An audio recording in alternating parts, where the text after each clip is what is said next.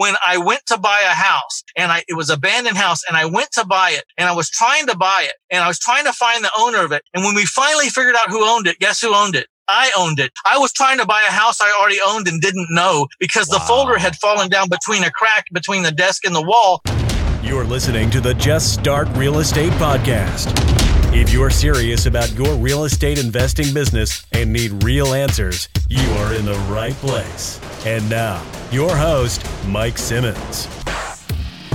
All right, thank you for being here. I appreciate it very much. If you're new to the show, thank you for checking us out. If you're a returning listener, thank you for loyalty. I promise you, I will continue to try to work hard to make sure that this is far from a waste of time. In fact, I want to make sure that I make you more profitable, uh, bring you more value than what you're expecting every single time you turn in turn in? No not turn in. Tune in every time you tune in. So thank you for being here again. I appreciate it. Guys i've got a good one for you today. And uh, i'll tell you what this one went a lot longer than i expected it to. I usually keep episodes and interviews somewhere in the 45 minute range if i can or maybe an hour. This one went over an hour and it was because there was just lots of exciting stuff being talked about. And I, the guest i had on is 25 years of experience. This guy's been around. He knows what he's talking about and he is really really innovative in what he's doing in his market, and I wanted you guys to be exposed to this. His name is Mitch Stephen, and he has been self employed in real estate for over 25 years. Like I said, he's purchased well over 2,000 houses, and um, he does it all around the San Antonio, Texas area. Today, he specializes in owner financing properties to individuals left behind by the traditional lending institution. And he works to give new life to properties that scar neighborhoods. He's a popular speaker, podcaster, author. He is the author of three books in a series. The series is called My Life in a Thousand Houses. The first one, subtitle Failing Forward to Financial Freedom. The second one, 200 plus ways to find bargain properties. And then the last book, The Art of Owner Financing. All of them are called My Life and a Thousand Houses. Check it out. He's done more than a thousand now. So this book is like the the title, or at least the the the running title is more than a thousand, but he's done well over two thousand now. So we're gonna hear a lot about him, a lot of seller financing stuff, which is really really fun because I think this is the kind of thing that is gonna become huge over the next few years. Uh, seller finance has been around for a long time but the market and where we're moving in the market is going to make seller financing so much more powerful than it already even is. And Mitch is going to break down exactly how he does it. I mean, he gives everything away, he doesn't hold back. And this was a fun one, guys. So without any further ado, without any further delay, I give you Mitch Stephen. All right, Mitch, thank you for joining me on Just Start Real Estate. I appreciate you taking the time. Man. Hey, it's a, it's a pleasure to be here, and uh, I can't wait to talk to this audience. Awesome. Thank you very much. And, and just kind of doing my, my preliminary investigation like I always do, try to understand who I'm talking to and get a background on them. You have a very rich and, uh, and uh, pretty interesting history in real estate. You've done a lot. And I, I always love, you know, I love talking to newer investors. It's fun to talk to people who just sort of got in in the last four or five years, but to talk to someone who's been in as long as you have, there's such a wealth of knowledge. And I think you've seen market cycles. So that'll be a fun part of our conversation, I think, too, just talking about what we're seeing now. So, but so that everyone else, I know a little bit about you, but just so everyone else does, if you don't mind, let's dial the, the, the clock back a little bit and talk about how you got into real estate investing to begin with and what drove you to real estate and why do you why do you stay in real estate, right? Why have you why have you endured when everyone else, or not everyone, but a lot of people have have gotten out over the years?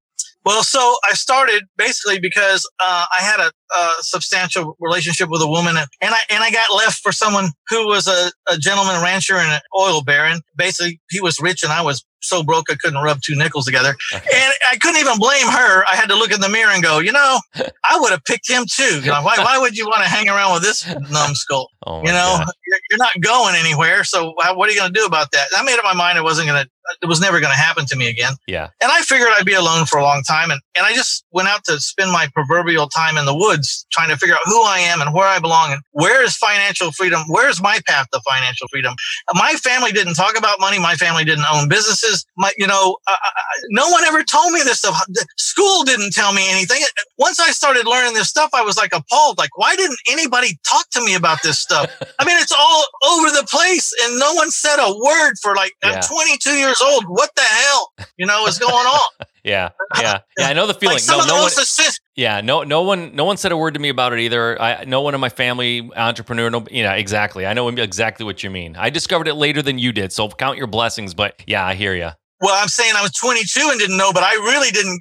I didn't launch my career until I was 34 because I spent all that time gathering, piecing together what I wasn't told, figuring out that it wasn't hype. A lot of it wasn't hype and sales. It was true. Yeah, yeah. I thought it was all. I thought it was a bunch of sales pitchy stuff, and, and some of it was. But you know, I Sure. started figuring out. You know, I don't. I don't think this is a sales pitch. I think these guys are actually making some money like this. You know, and Yep. being successful. And so, um, you know, I read Robert Allen's book, Nothing Down. This guy had the audacity to suggest that I could get into real estate and make a, you know, do very, very well, if not make a fortune with starting with no money, in which, you know, if being broke was a requirement, I could buy the whole town because I was like so broke, I could just do it all. Yeah, Uh, and you know, I learned to, I, I read that book, but it took me like seven years to own the concept in my heart. You can read some words and you're not ready. Yeah. You know, the, the teacher will appear when the student's ready. Well, he appeared, but I wasn't ready. You know, I, I couldn't even fathom, you know, that it was really like, okay, maybe for some people, but that's not me. Yeah. Well, then seven years later, I was buying a condo to live in.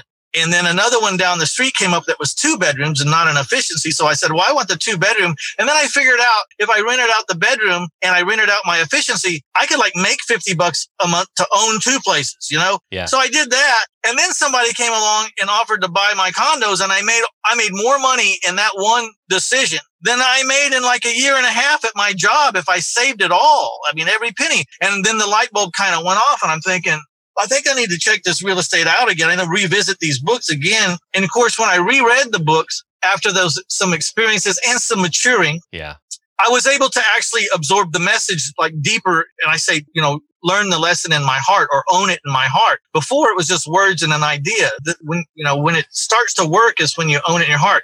And by accident, I made some money in real estate, which excited me, which got me to go further into it. And, you know, I flipped a couple of, I, I, flipped a couple of houses and put 35,000 in the bank, which was a year's salary for me. I was a bartender. It was a year's worth of work. And I had it in the bank and I thought, you know, I was looking for a bartender job when I found this one and I can find another one again anytime I want. Yeah. So I'm going to take the year off and see what I can do. And I'm going to pace that money just like I was making it at the bar. So I only allowed myself to take out at the same pace I was taking. I had to live the same way. Yeah. And, um, and I did 45 houses that year. It was 1996. I did the next year, I did um, 65 houses. The next year after that, I did 150 houses. And then uh, 150 houses was too much. I, I, I, I grossed a lot of money, but I was so unorganized and Yeah. so unex- inexperienced at, to be at that level that the money was going out the back door as fast as it was coming in the front door. And I was killing myself, you know? yeah, I, I didn't, I, I, I made about the same as I made with 65 houses, but I didn't have a life and I was burned to a crisp. Now, you did know? you have a team at that point, Mitch? Did were you did you have people that worked for you, or did you do 150 by yourself?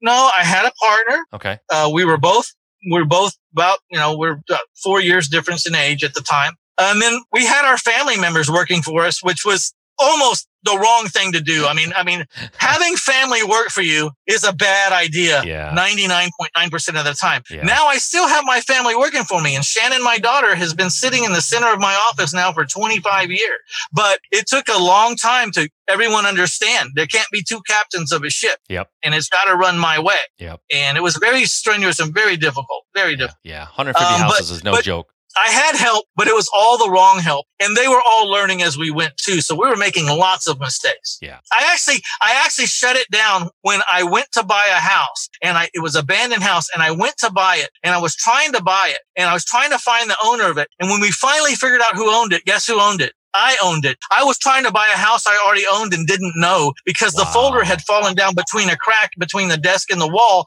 And the, and, and my lender at the time was letting the interest accrue and I was just paying at closing because I was buying a house, fixing it or not fixing it. And I was flipping it within 60, 90 days. So the guy just said, let the payments accrue. Well, it had been between the wall and the desk, that file for eight months. Oh my gosh! And if I hadn't have tried to buy my own house, I don't know how long that house would have been there. And I, that's when I threw up my hands and I said, you know what? We got to slow the hell down. We got to stop Yeah. everything right now. I need to reassess everything. That's a company cry for help when you try to buy Yeah. your own house.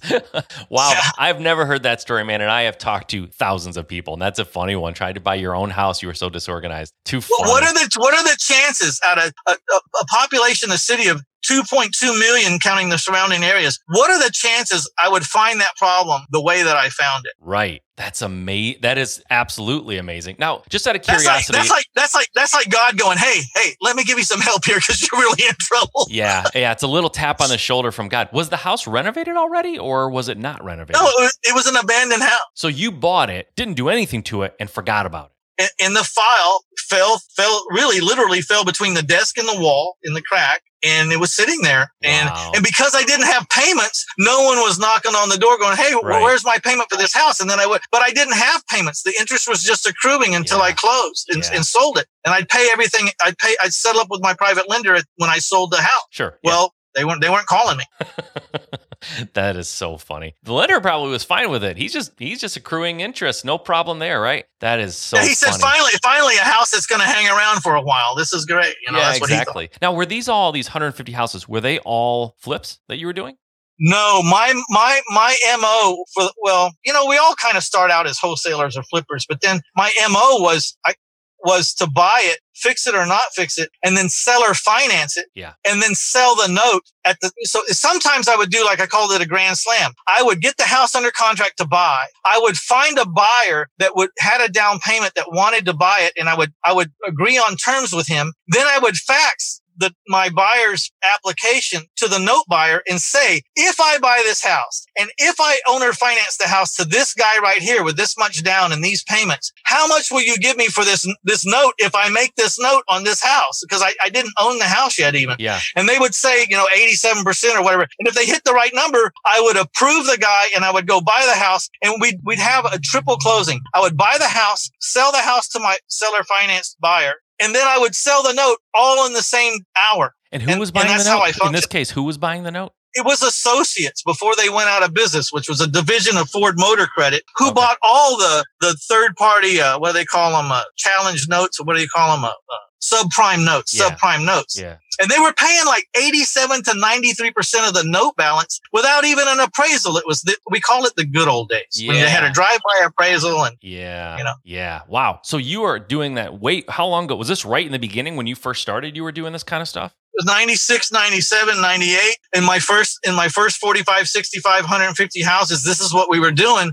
And, and, you know, I never, you know, the biggest month I had during that time, but keep, keep in mind, you know, I was making 35,000 a year as a bartender. You know, there was a month I had a partner, so I only got half of the profit. And then how we did so many houses was I would, I, I went out to the, to the community and said, don't tell anybody, but I'll, but I'll, I'll partner with people and pay 50% if they bring a deal that's 50 cents on the dollar. And I'd, I'd act like it was a secret and the word would go through the real estate community like crazy. Yeah. I would have a line outside my door every day of 10 or 15 people that wanted because they didn't have the money. And I had a guy behind us, you know, he wanted 18%, but we only had these houses for 30, 60, 90 days. Yeah. Yeah. And so it didn't matter the interest rate. Right. And then, and I, and, and I asked my private lender once he got comfortable, I said, how much do you want to get out? And he said, you can't get out enough. Well, I took that as a personal challenge. You can't, you can't get out enough. yeah. So that's when I did 150 houses trying to see if I could find out where his bottom was. And I never did find out. So I started advertising for people to bring deals because I wanted to find out how many houses can this guy go? Yeah. And, uh, and, um, so I was given 50% of the deal to the person who brought the deal. And then I was splitting the other 50% with my partner. So I was only making 25%. There was months I made 70 and $80,000, my, my 25%.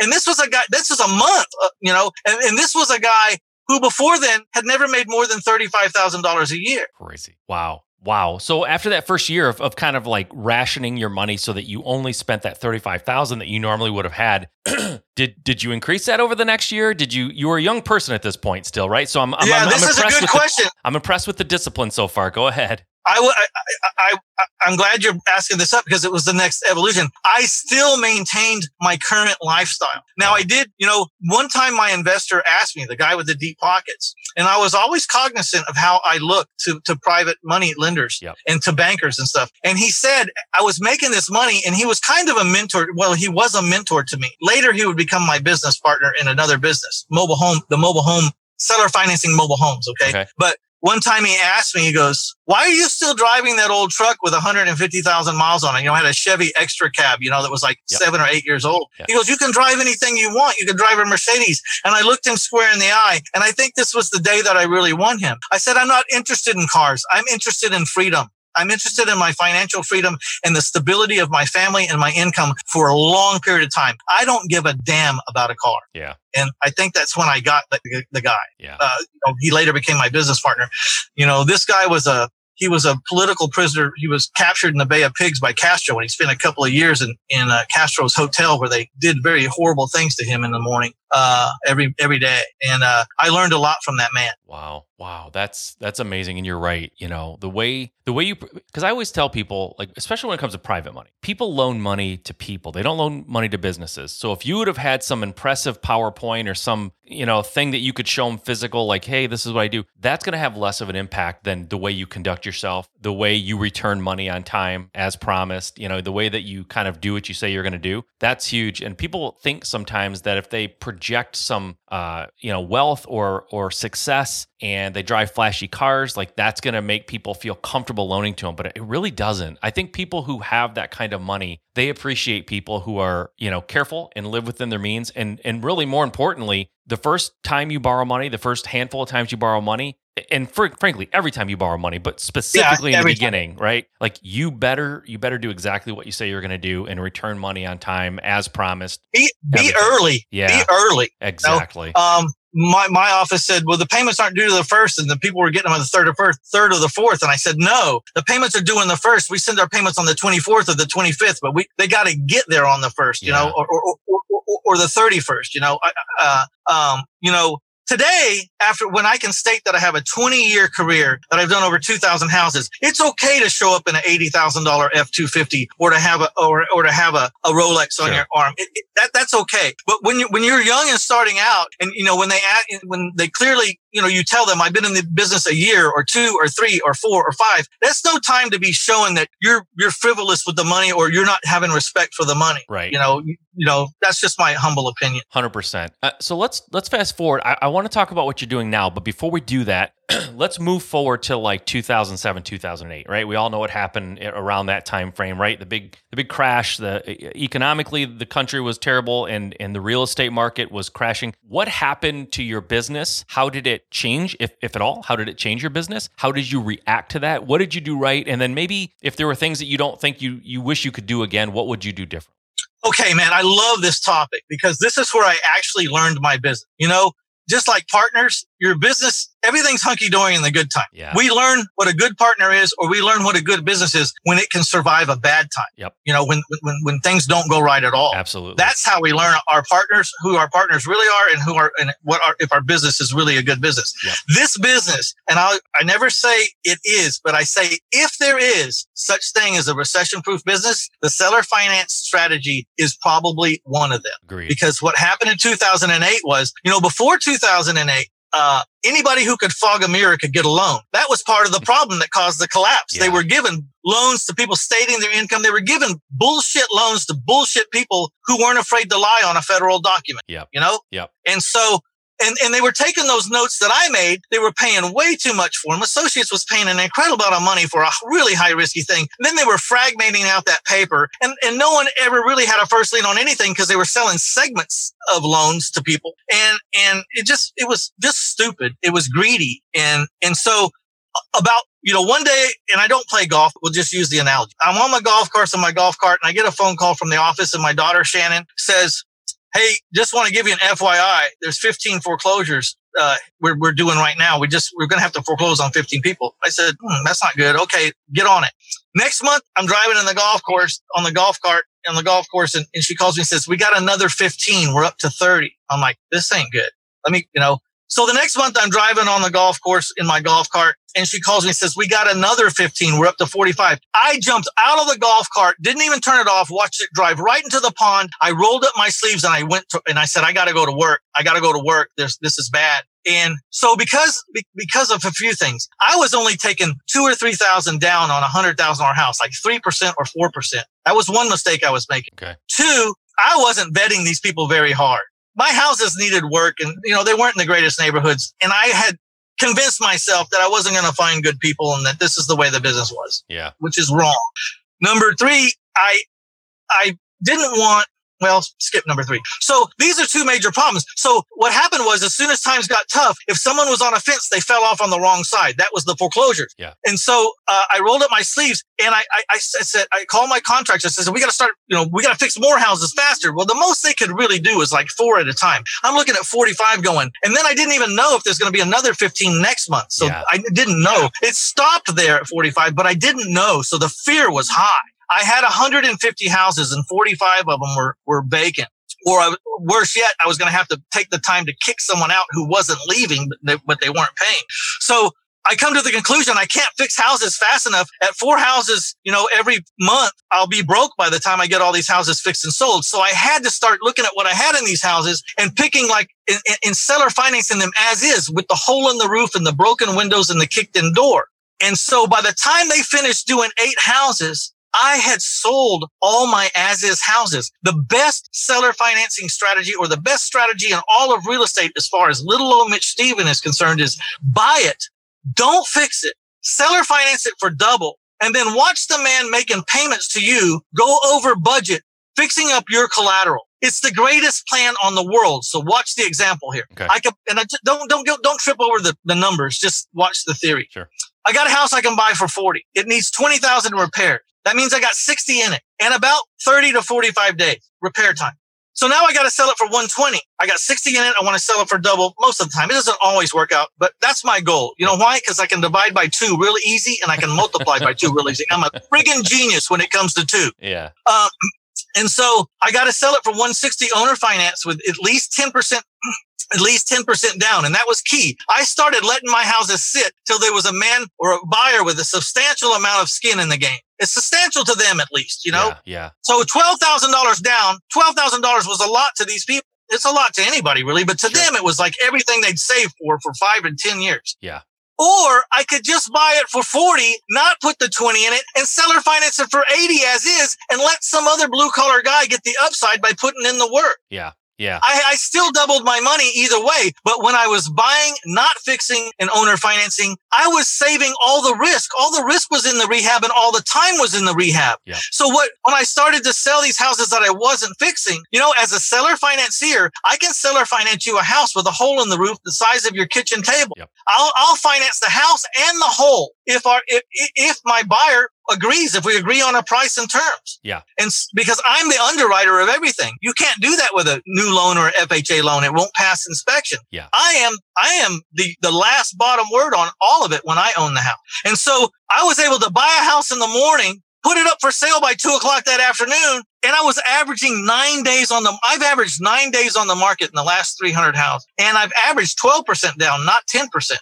Um, and so within like a short period of time, 60 days, everything was redone. There was much better payers in them and people were fixing up their own houses, which gave them more pride and more skin in the game. Yeah. And the chances of getting those houses back was almost nil because of the commitment of the people that moved in, the upfront money commitment and the, and the sweat equity co- uh, commitment and the pride of they had, they had rebuilt that house the way they wanted it, the way they, the colors they wanted. Yeah. And so I started getting a much stronger business. Today, my foreclosure rate, even during the pandemic, is 0.02%. That's incredible. That's awesome. And if I ever get those houses back, that you remember I had 40 and I sell our finance for 180 and then they fixed it up so it's worth 120.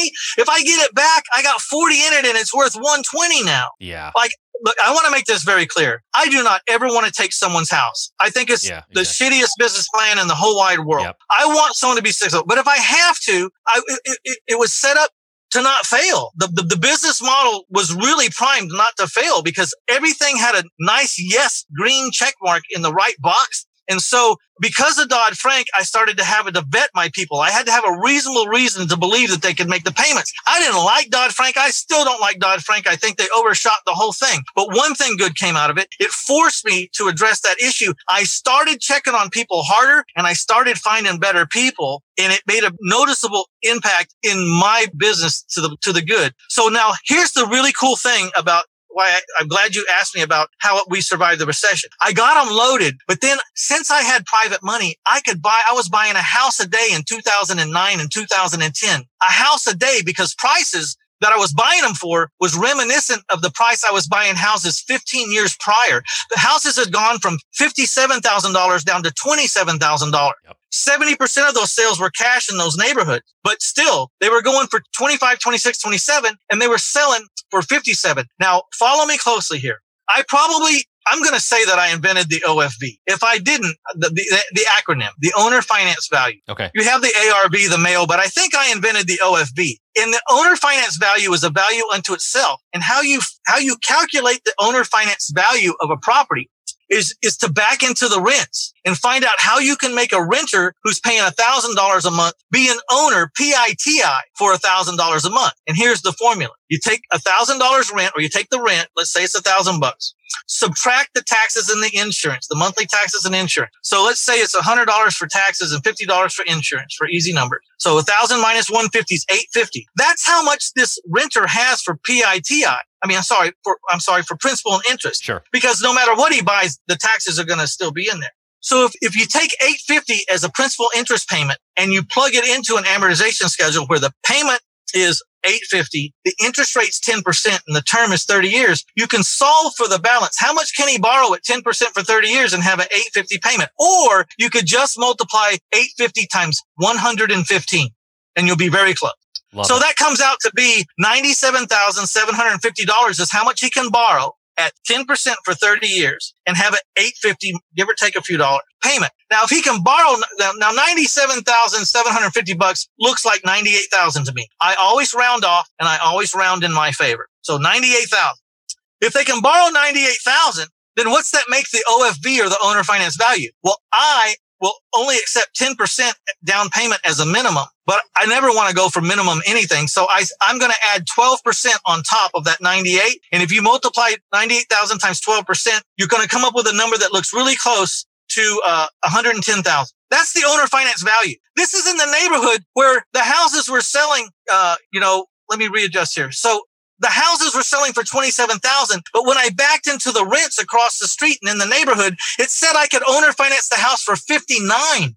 2000 over what they were selling for before the crash. Right. So the people go, well, who's going to do that? People who can't get a traditional loan. Yeah. I'm offering them the, the chance to move from paying a thousand dollars a month for nothing, which will be more expensive next year and more expensive the year after yes. that to getting a fixed 30 year payment of a thousand now, which you are the owner. You get the appreciation, you get the tax write off and you get to do with what you want and yep. make it your home, your dynasty. Yep. That's what, that's what I'm offering. Okay. And, and let, let, me jump in here because I got I got some questions here. This is so this is such good stuff. First of all, I want to underscore and highlight and emphasize and bold the fact that you said you do not. Your goal is not to evict people. And I, and I think that's important, right? Because I say on my show all the time, I like to emphasize that uh, the good in people, right? Some people will set things up knowing they're setting people up for failure so that they can rinse and repeat. And that's not what we're talking about here. So, anyone listening, let's be clear. So, that's number one. I like that a lot. Number two, uh, I, I love that OFV formula. First of all, that's fantastic. People, if you didn't write that down, if you didn't get that, rewind, replay that. That's important because essentially, and correct me if I'm wrong, what you're basically doing is you are giving them ownership and, and not giving them necessarily the ability to say, well, I could rent and it'd be a lot cheaper. No, it wouldn't be cheaper. It'd be the same. And like you said, it's going to go up eventually. They're going to raise well, rents yeah, on you. My,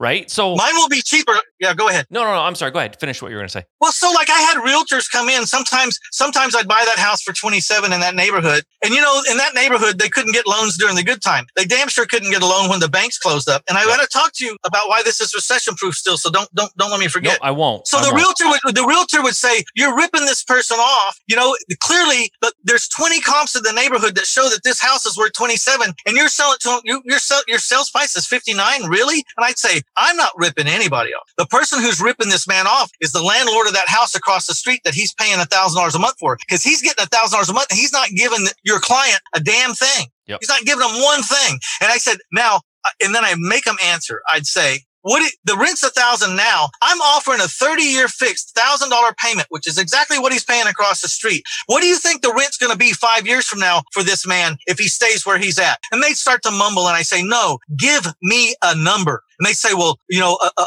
uh, uh, 1200. I said, okay, what will the rent be 10 years, 10 years from now? They start mumbling. I say, no, give me a number. And I make them go all the way up to 25 years and then 30 years. And then they say what they think it is in 30 years, you know, two 2500 a month or 3000 a month. I said, this man's payment's still a thousand dollars. Yeah. So if he goes with me and God only knows what this house is worth in right, 30 years exactly. and he's going to own that upside. Yeah. So if you, if you talk him out of this, you've done him a disservice because what he's not going to find a house. He's not financeable by in a traditional way. Right. So the only way he's going to get a house, forget about the interest rate. And if you don't like 30 years, then make $1,200 a month payment on your thousand payment and you'll be done in no, you know, you'll be done in 15 or 14 years, whatever. Yeah, yeah. But I said, don't, don't go around telling me that I'm doing this man a disservice. Now here's key. She said, well, what if he needs to sell? He's in the military. He has to move. He's not ever going to be able to get out of it. He's upside down. Number one, this isn't going to stay this way forever. The, the, the things are going to turn, you know, the values will turn again. Yeah. But number two, if he needs to leave the day after he buys it, all he has to do is run an ad, find someone who has to replace his down payment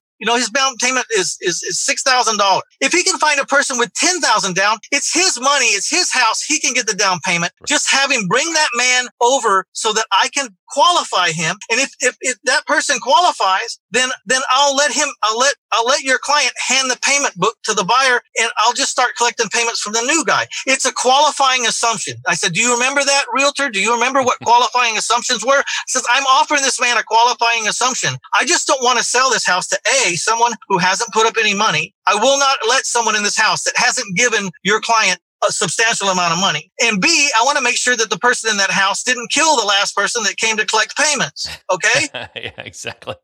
so let me ask so, you this real quick. Let me let me clarify this for folks that are listening too, because I want to be. A lot of people talk about similar situations, seller financing, but just to be clear, and I'm I'm asking for me too, because I want to make sure that I'm I'm right about this. You always, or maybe usually, but I'm going to say always purchase the house on the front end. You're not owner financing Absolutely. it from the original owner and then no, doing some sort of I, sandwich I, owner finance thing. I try to get the seller to finance, and it wouldn't be a sam- it wouldn't be a sandwich. It would just be I'd have if I if I in both cases with the private lender or if my seller finances me, there's there is permission inside that loan for me to wrap the mortgage. Yeah. So it's not a sub two deal where I, there's a due on sale clause looming in the background all the time. My $26 million out in the street right now, every single one of those private lenders understands I'm going to sell this house on payments, understands I'm not going to pay them off when I do that. I'm going to yeah. pay them off at some time, but I'm not going to pay them off uh, at that event. Yeah. And they understand I'm going to wrap their mortgage the, the, the man who's in the house paying me 850 his mortgage to me is going to wrap around my mortgage to my private lender who i'm paying 350 right. Now i want you to do the math here real quick. I'm collecting over 300 mortgage payments uh, every month right now. And i average it's pretty close, almost 500 bucks a month. So use 500 for easy math. I'm collecting $500 a month positive cash flow on every one of those mortgages. And I do not have a 150,000, 150,000 a month positive cash flow of which I am not a landlord, which means it's not my air conditioner. It's not my roof. It's not my hot water heater. So unlike a landlord, all that money's hitting my bottom line with the possible exception of if, if I have to foreclose on somebody. Yeah, that's okay. So my office costs about 25 grand a month to run. And this is not counting the down payments. I got 150,000 coming in a month minus 25,000 in overhead. And I'm collecting t- at least 10% down or a million dollars in down payments for every hundred houses. That's so I'm, I'm, I'm, making a million dollars in down payments to create a hundred and fifty thousand dollar positive cash flow, of which I got to pay my office head out of. So for folks that are listening that are a little bit more experienced, okay, and and I I have not done much owner financing in my time. It's just not been one of the models that I have used. Although you're making me think I've made a huge mistake and that I should be doing that, especially going forward. However, the one thing that I can imagine people are saying right now in their cars is how in the world are you collecting 10%, 12% down on these 40, 50, 60,000 dollar houses? Because I know folks locally to me that have tried to have a similar a model and they said, I just I cannot get anything more than a few thousand dollars down. There's just nobody who has that kind of money who's buying a sixty thousand dollar house. So how how have you managed that? What do you do to get that kind of a down payment? Or how do you how do you find that? Is it just that's just what happens in, in your market, or is there some strategy that you use? I won't say that it might. It could be kind of market or regional uh, uh, uh, effect, but I also know until I started demanding that, I didn't get it. Before I believed I could get it, I wasn't getting it. Okay. You know, I I realized that it was cheaper to leave my house blank than to put in someone for three percent and then have to take it back and refix it or you know all that crap, pay the foreclosure. It was cheaper just to wait for the person that had more of a substantial commitment, you know, yeah. and 10% seem to be the number. I won't tell you that I don't ever take 8%, but I take 12% more than I take 8%. Yeah. Let me tell you another difference than being a landlord. When you're a landlord, what do you get as a, what do you get up front? You get the first month's rent and maybe yeah. a deposit equal to the first month's rent. Yeah. I, I'm in, in a hundred thousand dollar house, there's, there's days that someone walks in with 30,000 down, with 45,000 down because they just sold a property and they don't want the money to evaporate. They just want to roll it over to the next property and have a low payment. You'll never ever get a $45,000, $30,000 non-refundable rent deposit on your house. No. There's a huge upside there. It, it happens more than you think. I, you know, the reason why I average 12% down is because sometimes people walk in with a lot of money. And, um, but I want to talk about this recession yeah, thing real quick. I do too. So, so let's agree on a couple of things. It's not across the board, but can we agree that most, most of the renters would rather own if they had the same cost per month? Yes. You know, if it's a thousand dollars a month to rent, wouldn't they rather own, you know, most of the renters would rather own for a thousand a month if they only so. knew how or they, they could. Yeah, I think now so. the separator being, the separator being, do you have a down payment? Because I, you don't have good credit. So that's, I need that commitment. Even then, I look at the credit. If someone's in the middle of their debacle right now, I'm just going to be the next piece of the debacle. It needs to be their bad credit. Their credit needs to be ruined because there was a thing that happened in the past. It's over with now, but but the the, the credit bureau is not forgiving them. But I can see where they passed it.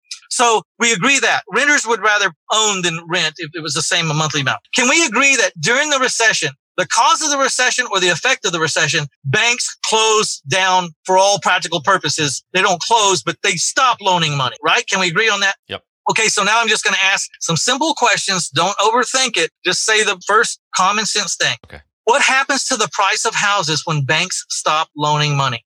What happens to the price of houses when banks stop loaning money? They probably mm-hmm. go down. Yeah, because most people can't write a check. They have to borrow money to buy a house. It's called a mortgage. Yep. And when banks stop loaning money, they can't, they're out. When people can't buy a house, what kind of house are they in? They're not in a house they own. They're in a house they what? Yeah, the house they rent for sure. Yeah, they rent. Yep. So in a recession, people can't buy houses because the banks have locked up. So yeah. they all have to be renters. What happens to rents when there's a lot of pressures put on rents? Well, supply and demand, right? They go up. Right. What did I tell you my sales price is based on? Rent. So in the middle of a recession, I had the only appreciating house price in the state of Texas because I was offering seller finance based on the rents. My bankers fell out of their chair. They would not believe me, but I kept bringing in deal after deal. My spreadsheet kept growing. I was buying a house a day and selling a house a day for the, until I scared myself until I scared myself uh, after like 45 houses uh, because I had that 45 houses I'd been foreclosed on. Yeah. When I saw that was clearing up, I started buying. And um, and so here's the key. Because of private money, I was the only guy open on both ends during the recession. I was selling my houses higher than I'd ever sold houses before because the rents were going up. I didn't need a bank to buy houses because I had private money. My buyer didn't need a bank to buy my house because I was financing him. I was open on both ends, running like a banshee through downtown San Antonio, buying a house a day. It was incredible. I, so when you have a business that does well in the good times, but booms like crazy in recession, when is it you go broke? I, and I can tell like, you when. I can like tell never. you when. it sounds like well, never. But you know, you know, it's not that simple. There's yeah, always yeah, a way. yeah. There's sure. always a risk. Yep. So here's how you go broke. You go broke if you don't have integrity. If you start True. jicking people around or doing bullshit, you're going to get in a lawsuit, and lawsuits are very expensive. Yep. You'll get you'll go broke if you don't conform to some state and federal guidelines or laws, because again, they're going to file a lawsuit against you, and they could put you right out of business if not in prison. Yeah. Number three, you can't over leverage, even when it's booming. I still at that 65% LTV well, it's LOV, OFV, loan to owner finance value. You got to remember the owner finance value is a value unto itself. It is not even remotely close in the good times, like right now. The, the owner finance value using that formula will be very close to the to the comps. But in the bad times, the comps will be way down in the in in in, in the in the value using the formula will be way high, even over what the comps say. Yeah. Because of that that effect of the pressure on the rents. And so um just remember that you can go broke if you over leverage, if you don't have integrity, or you don't conform to your state and federal laws. If you can keep those three things in check, then you, you're going to be swell. You'll be fine. Circle back on the 65% of the OFV. I, I you list, you lost me there. I didn't hear you say that the first time around. I know. You know I never is, borrow more. I, I I never I never ask my private lenders to loan me more than the sixty five percent of the OFV or that number that I come up when I run that rent formula. Yeah. I explain to my lenders I am not going by traditional values. I'm going to show you how I'm going to arrive at the value of my house. I get them to agree that renters would rather own. I get I get them to agree why it's better for renters to do with me, even though I'm ten percent why why they would. I explain that story about the realtor and everything to my private lenders so they understand what exactly what I'm doing and how I'm arriving at my value. Yeah. I never tell my private lenders I only borrow 65% of the value. I tell them I only borrow 50% of the owner finance value. Let me show you and get you to agree on this OFV Gotcha. value so it. that we're on the same page. Because if you said value, you could get in a very big dispute. This is not the MAI appraiser's value. Yeah. It is not the professional's broker opinion or a BPO. Yeah. It's not a CMA because those are all based primarily 98% on sales prices where the buyer could get a new loan. Yeah. I am not dealing with that man. Yep. I am not dealing with that man. I'm not dealing with their personality. I'm not dealing with their, their, their, their, their pluses or their minuses. I'm dealing with a very specific person who has, who is, who is inherently flawed in this one area. And I have a way to overcome that flaw. Yeah. Yep, that makes total sense. Let me ask you this. If people out there say, hey, I love this model, Mitch makes nothing but sense. I'm super excited. We're probably coming on some sort of a recession or at least a downturn. And they want to do this. Eh, there, there's it's math, right? It it only makes sense at a point. You have to borrow money at a certain interest rate, I would think. What is what is an interest rate someone should be targeting from their lenders in order for this to, to work? Or or do you think it could be Okay. So go ahead. this is what I offer. This is what I offer my private lender, and I can just give them a choice. If you want to give me a 15 year fully amortized loan, which is generally a young person who has the money coming out of their IRA or something, and they can't get to it till they're 59 and a half. Yeah. So they just want a long term loan. Set it, forget it. You know, I'll pay 10%. That's a pretty good rate of return, especially given the fact that I'm, I'm not going to average borrowing 58% of what that value is, you know? Yeah, yep. Uh, I only go to 65 max, but I average borrowing only 58% because I only borrow what I need. I don't borrow money to live on or, you know, Sure. that's one of the rules I've stuck to that kept me successful. That's smart. So if you want to give me a 10 year amortization, fully amortized 10 year loan, no balloons, 9%.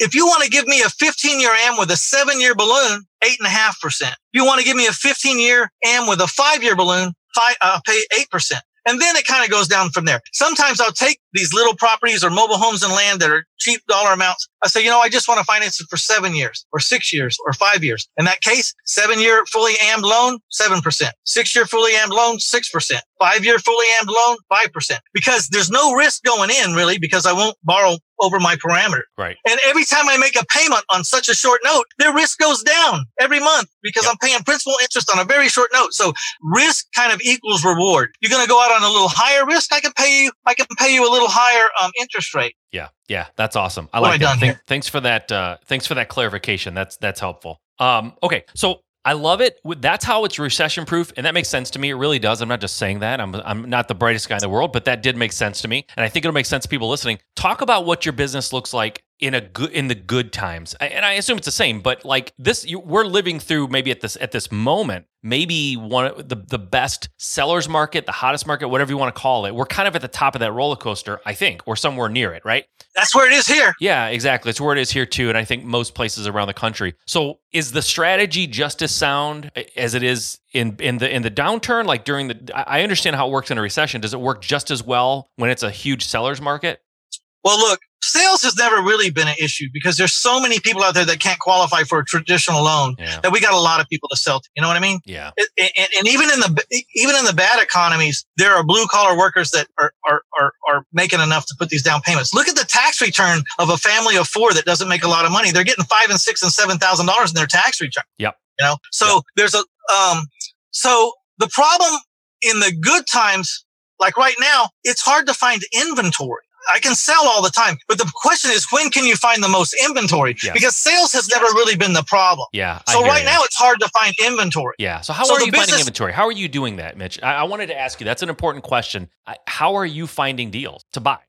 All right, now you ready for this? I'm ready, man. Do it. Everyone's everyone's I've leaning bought- forward. I've done this hundreds and hundreds of times. And, and, and when the market got really hot in 2001 and 2002 and 2003 and all that, four or five, Yep. you know, when they got really hot and A and E had flipped this whatever on every channel and, you know, HGTV and everything, Yeah. I make a left turn right out of houses into mobile homes and land. No one gives a crap about a friggin' mobile home. No one wants to finance them. So their values are down. And I changed all that because I will finance the living hell out of them all day long, 30 years. And I changed the whole dynamic of a mobile home because I'll make the loan for 30 years fixed. Okay. So no one's out there trying to buy mobile homes. No one understands them. And I take a left turn every time the economy gets hot. I take a left turn right out of town to the rural parts, to the mobile home subdivisions, not parks. However, there was one day time in my life with my Cuban partner. He, he became my partner in this business where I bought 140 mobile homes in parks that I did not own on rented lots. And I, I went to the bank and I borrowed a million dollars to buy mobile homes. In six weeks, I bought 40 mobile homes because at the time there was a crisis in the mobile home industry and you could buy, if you bought 20 at a time off the repo lot, you could get them for 6,000 a piece. Okay. So with a million bucks, I bought 140 mobile homes. Of course, you had to pay to transport them and set them up, do, you know, fix ups and stuff. Yep. So I bought 140 homes for a million bucks and I seller financed them back before Dodd Frank at 14 and a half percent. I sold them all for 23 to $25,000 owner finance for 15 or 16 or 18 years or whatever I needed to do. And I created $4.8 million worth of notes with a million bucks. And you know what? At, at, at 4.8 at 14 and a half percent. So I, I'm a, I'm a, I know what I'm talking about in this mobile home thing. And then the one, but that business had a lot of turnover because they were just transient. I bet you Yeah. I sold those 140 mobile homes a h- a 500 times. No kidding. Wow. It's like the perfect business if you never want to run out of inventory because you just keep selling the same houses over and over again. Yeah. Don't really like it. But you know, I grew out of that phase. It got me to where I was going, but I grew out of it. But I did learn that mobile homes with land, a double wide on a half acre, a double wide on an acre, those stuck and they were worth just as much as houses. Even though the blue book, the NADA book for a mobile home said it wasn't worth anything because it was 10 years old and in, in, in disrepair Yeah. Uh, you know, I use the NADA to buy the house and then I throw the book away. I go right across the street and start calculating the rents in the apartments across the way and then the houses down the street. And I put the formula on and I sell it. It doesn't matter. I didn't need an appraisal. I was the underwriter. I just need to make sure that I was very competitive with the rents, if not even a little lower Yeah. by $10 Wow. and and I bought hundreds and hundreds and hundreds of mobile homes and financed them. You know, mobile homes have a bad rap because they say they just fall apart. It's not that the mobile home falls apart. It's generally the people that move into them don't have the money or won't do the maintenance. Yeah. A mobile home will last as long as your $5 million house. If you don't fix the roof on a $5 million house when it leaks, it won't be worth anything in 10 years either. Yeah. If you don't, you know, so the problem is who they're not getting maintained. Mobile homes are built in a more controlled environment and have more regulation and engineering in them than any house ever did. They're so controlled. They're built under a roof. It never rains on a mobile home when it's halfway built, you know, but we have houses that this happens in every day. Yep. Hundred percent. Wow. That's awesome. So I can talk to you a lot about that too, but it, it doesn't matter. If it's a cardboard box and you can live in it, you can um, sleep in it, you can refrigerate your food, you can put your appliances in it, you can take a crap in it, you can make love to your wife in it. I don't care if, if it meets all these criterias, then it's worth whatever the, you can use the rent formula across the street and back into it. I love it. Mitch, I to- I made a, a soft promise. I shouldn't call it a soft promise. A promise to you to be done by the end of the hour, and we're not going to get No, it. Oh, but but no, here, here's here's worry. what people don't know. You told me it was okay, and I told you I would still get you out of here. But you, I know you don't have anything going on. But this is good stuff, man. This is interesting for people, and I think with the economy we're in, with the economy we're moving to, what everyone thinks, these are the techniques, these are the strategies that people really need to hear. They really, really do. And I, I love, you know, everyone thinks, well, he's doing this, he's probably getting private money at two and three percent, and maybe you are, but it works at ten percent. You can do it, right? It still works. So let's not make that excuse. I mean, that's hard money cost almost. I mean, we're we're talking about you can't have hard money that long, but I mean, we're getting into pretty high interest. Oh, or nor, nor, nor, nor can you wrap it. Right. And that's the key. I got I, got permission to wrap these mortgages, meaning I can I can get the loan to buy the house, and then I can sell the house on payments and not have to pay my underlying debt holder off. I can collect payments. They pay me eight fifty, I pay my debt holder three fifty or four hundred, whatever I owe them, and I keep in the middle, and Yeah. I'm not a landlord. Yeah. So, but here's the thing. Then there's another step. So I'm paying eight and nine and 10% for this money from my private lender. Yep. It works. And the reason why it works is when you're paying that kind of rate, it's not really difficult to get people to sit down and listen to you. If enough people listen to you, a certain amount will say yes. Yep. But you know, when you say I'm paying eight or nine or 10%, people go, what are you doing? Let me, let me hear about that. You know? Yeah. So, so then what happens is, and I just did this. I'm very bankable. Make no mistake about it. I borrow private money for a reason. Lots of reasons. Um, one is everything I borrow is non-recourse collateral only. And if you don't like the value of the collateral versus what you're loaning me, then don't do this loan. That's my, that's one of the last sentences I say to my private lenders when I talk to them, when they're thinking about doing it. I says, I need you to understand one thing. This is a collateral only, non-recourse loan. Only one or two things can happen. And I have the right to exercise those two things any day I want. Number one, I can pay you as agreed. Or number two, I can walk my position in this property right over to you any day I want. So if you don't like that collateral, for the amount of money we're talking about you loaning me, then do not do this loan. Now, I've never given a house back because I know if I do that, they'll stop loaning me money. Yeah. I never been foreclosed on, never any of that because I know. I mean, I'll, I'll eat a loan a hundred percent before I will ever even tell them that I had a problem. Yeah. Because I, private money is what makes my world go around. Yep. Without them, I don't have a business. Yep. Okay. So they, uh, uh, over my dead body, does anyone not get paid what they were agreed over my dead body? Um, so the other thing is, uh, where was I going? Well, let me ask you this while you're When- thinking of it. Why not use your own money? You, you, obviously Okay, hold lot on, of money. hold on, hold on, Yeah, yeah. hold on. We'll get to that. It's a Okay, great question, okay. but let me tell you. So, so then what happens? So I had, I had this portfolio of a lot of people that owe me money. I'd like uh, 300 people owe me notes. I go find my best 35 notes and I put them on a spreadsheet. How much the sales price was, how much they put down, the, the interest rate, 9.9 or 10 or 10.1, whatever it is, their monthly P&I payment, all of that. It's on a spreadsheet and I take it to the bank and I say, look, I got these people in these houses. I don't own these houses anymore, so I can't refinance these houses. But I have these notes. These 35, these 35 people in these 35 houses owe me $3.7 million right now. They, if you add up the, if you look down there, the balance of their loans right now today, they owe me 3.7 million. I borrowed 1.8 million from my private lenders at eight and nine, 10%. I want to pledge this $3.7 million worth of notes. I want to pledge them as collateral for 1.8 million. And, and I'm talking to my banker. I want you to loan me 1.8 million. And they're saying, I said, what can you do for me? They said, we'll give you 15 years, 14.25 fixed, no adjustment. I'm like, bam. I, I pay my 1.8 off and a magical thing happens. When the 1.8 million dollars got loaned to me, it was in the first position on those houses. Yeah. When my buyer bought the house and I made him a loan, my loan was in the second position. And so they were in a precarious, you know, that's what a wrap a mortgage, wraparound mortgage, uh, part of what a wrap a mortgage, wraparound mortgage explains. It explains to the buyer that you have a risk here. If Mitch doesn't pay these underlying investors, everybody loses the house. Yeah. You know what I mean? Yeah. And they still agree. They still go in.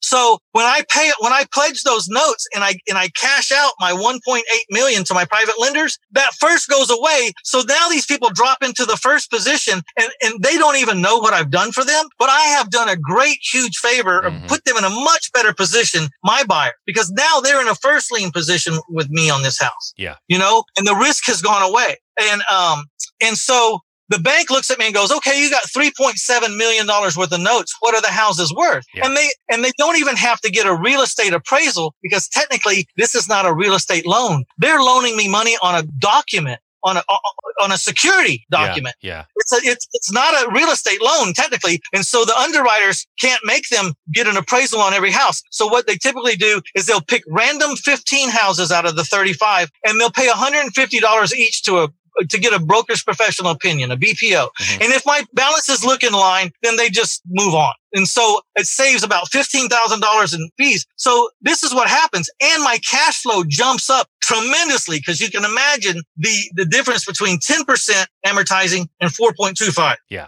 So it, it's a, it's a win all the way around. And then I freed up my 1.88 million of private money. So I don't have to go find 1.8 of new people. I just freed up the 1.8 from people that already trust me. Yeah, totally. The biggest problem of the whole situation is a lot of those people in the 1.8 didn't want to be paid off. That's my Yeah. problem. They're screaming at me because they want their money back out working. That's the biggest problem of the whole situation is that I got to be careful not to wipe out any one lender's portfolio because they're going to be upset with me that their money's not out and rightfully so. If, if, if I, if their money's only out three months out of the year, if I, even if I'm paying them 10%, it's not a good annual ROI because their money wasn't out all the time at 10%. Yes. So I have to be careful. So I would go through all of my notes and I would handpick, you know, this guy has 20 loans with me. I'm going to take two. This guy has 15 loans with me. I'm going to take two. This guy only has 10 loans with me. I'm just going to take one, you know, and I would, and I would spread, I would spread my refinancing efforts out among a lot of people and not hurt any one guy bad. Yeah, that makes sense. You know? Yep. And I had I had a lot of questions, and you just answered them all basically. So l- l- why not use your own money? Let's go back to that. You got you have money.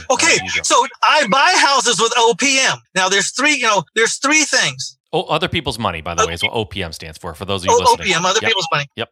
There's there's three kinds of deals, and I'm quoting Jack Bosch now. He wrote the book called Forever Cash, and I read that book, and, and he opened my mind to something. There's there's one-time cash events, wholesales and flips, buy and fix and flip. You know those things when you only get one check and it's over. Yep. Okay. There's one-time cash events. There's temporary cash events, like my seller financing. I got some down payment money to live on today, and I got this $500 a month supposedly going to come in for 360 months. Okay. That's temporary cash because notes will expire they're, you know, and usually they expire sooner than later. Like 10 years is about the average. They get paid off somehow.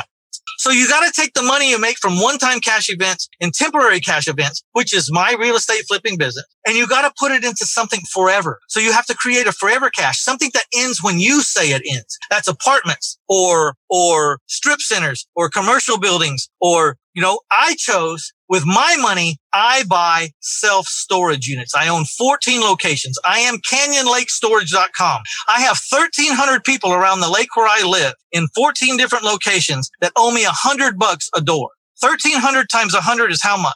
130,000 a month. Mm. So you got 150,000 a month coming in from the house flipping notes and you got 130,000 coming in from the, I don't have to work again a day in my life. I never have. I mean, I haven't for years. I haven't had to work for years. Why do I do this? So give me the benefit of the doubt on the first. You got a reasonably decent looking man.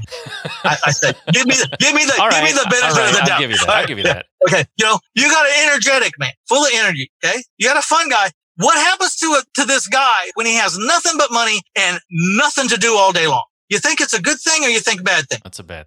It's a bad thing. It's so I put thing. my ass to work and get out there. And, and then I started the educational business because after you, after you've succeeded in making enough, whatever that number is for you, Yeah. enough, another million dollars a year ain't going to change where I live. It ain't going to change what I eat. It's not going to change my friends. It's not going to change the car I drive. It's not going to change anything. I had to find a higher reason than money to get involved. And how we, you know, Dave Ramsey, they do the primal scream when people get debt free. Yep. Well, in my educational business, we ring the bell when a student comes in and says, I fired my boss today because I just don't need him anymore. I don't have, I quit my job today because I don't need it. You, you have helped me get to a point where I can be in control of my own destiny now. And what my, what turns me on for whatever reason, and I don't know why, is to, to know that I had a part in, in, in helping a person become their own person so that they have 2600 hours a year now that they were giving to someone else, to someone else's cause. They give it to themselves and their own family and they can become the person that they were meant to be in their life because they have the time now to, to, to dwell on themselves and on their personal setting. Yeah. Yeah. And that's what turns me on. I love it. I You love know? it, man. You're right. And I think uh, you're right.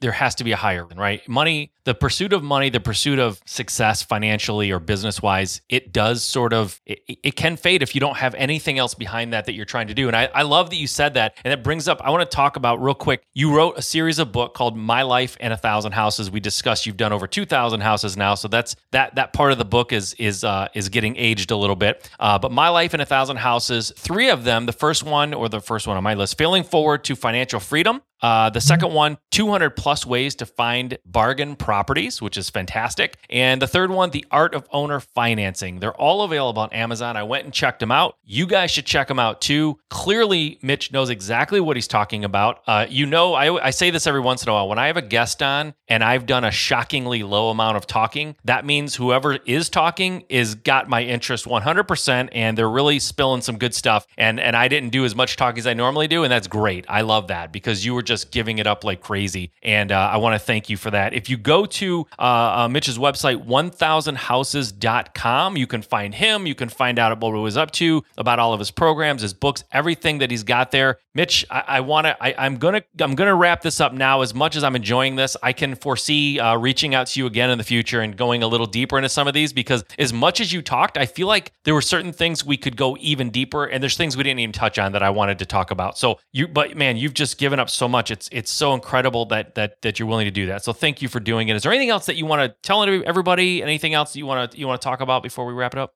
Yeah, sure. Well, one is I hope that you come to my podcast, the 1000houses.com podcast. I'm going to interview you, I think, here yep. in, in, a little bit. Yep.